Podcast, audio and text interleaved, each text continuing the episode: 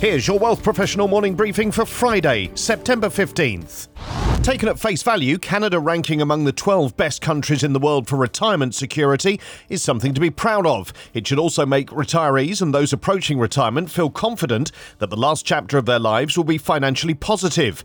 However, the reality appears very different for many. Natixis Investment Manager's 2023 Global Retirement Index shows a rise for Canada to number 12 in the rankings from 15 last year, roughly between top rated Norway and the 20th place ranking for the United States. Almost all developed countries included in the ranking improved this year, the first time in a decade that that's happened, amid better economic conditions such as employment growth, wage gains, and interest rates. Canada scored highly for its labour market and interest rate environment and scored 74% overall compared to 71% last year. However, a third of working Canadians with at least $100,000 in investable assets feel that their retirement security is being killed off by inflation, and 38% now believe that achieving retirement security will take a miracle. Recent economic conditions have proven to be a wake up call for Canadians, with 80% saying that it's shown just how big a threat inflation is to their retirement security, devaluing their income and savings. They also face lower government contributions to their retirement income, with 82% agreeing that government programs don't consider the fact that people are living longer now. Two thirds of working Canadians believe they'll have to make tough choices in retirement, such as living frugally, living somewhere cheaper, selling their home, continuing to work, or relying on family and friends to make ends meet. While 42% of working Canadians say they accept they're going to have to keep working for longer than anticipated, 31% are worried they won't be able to stay employed as long as they'd like. Among those already retired, the average age they plan to retire was 65, but the average actual retirement age was 61. Fraud and scams are unfortunately frequently part of everyday life thanks to the prevalence of digital platforms that often prove easy to imitate. New data from TransUnion Canada shows that 49% of Canadians were targeted by scams in the first half of 2023, with a 40% rise in suspected fraud attempts originating in Canada and targeting global companies compared to the same period last year. Three industries saw the largest increases in attempted fraud telecoms up 400% year over year, insurance up 90%, and online communities, including dating and forums, up 75%. Financial services was also heavily targeted with a 72% increase. Logistics, retail, and online gaming all saw a decrease in digital fraud attempts year over year.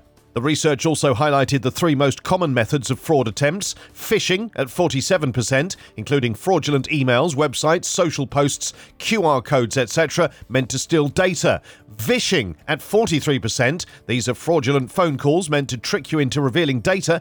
And smishing at 41%, fraudulent text messages meant to trick you into revealing data. Among ways to mitigate fraud risk, TransUnion recommends limiting the number of credit cards held and closing inactive accounts, avoiding replicating passwords across multiple accounts, and regularly checking credit reports for signs of fraudulent activity.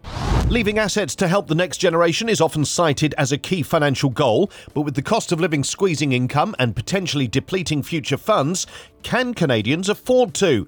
Nationwide, it's an almost 50 50 chance that respondents to a new Canadian Western Bank poll with Angus Reid can leave an inheritance. But when narrowed down further, there are winners and losers.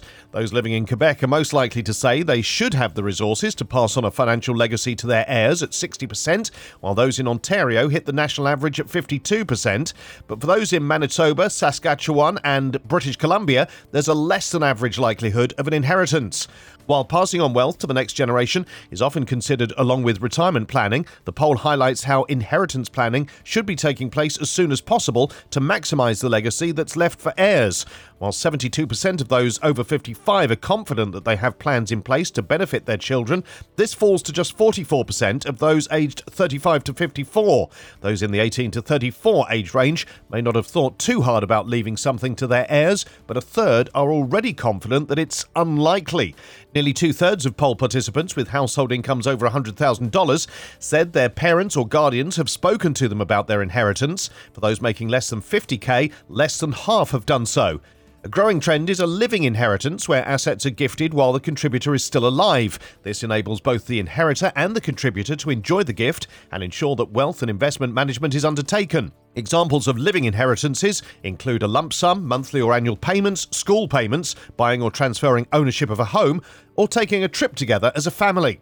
These stories in full at wealthprofessional.ca and in our newsletters. Plus, what advisors to the affluent should know about wealth confidence. The OSC reminds fund managers of expectations for social media usage. And Trudeau pledges tax cuts and food price help.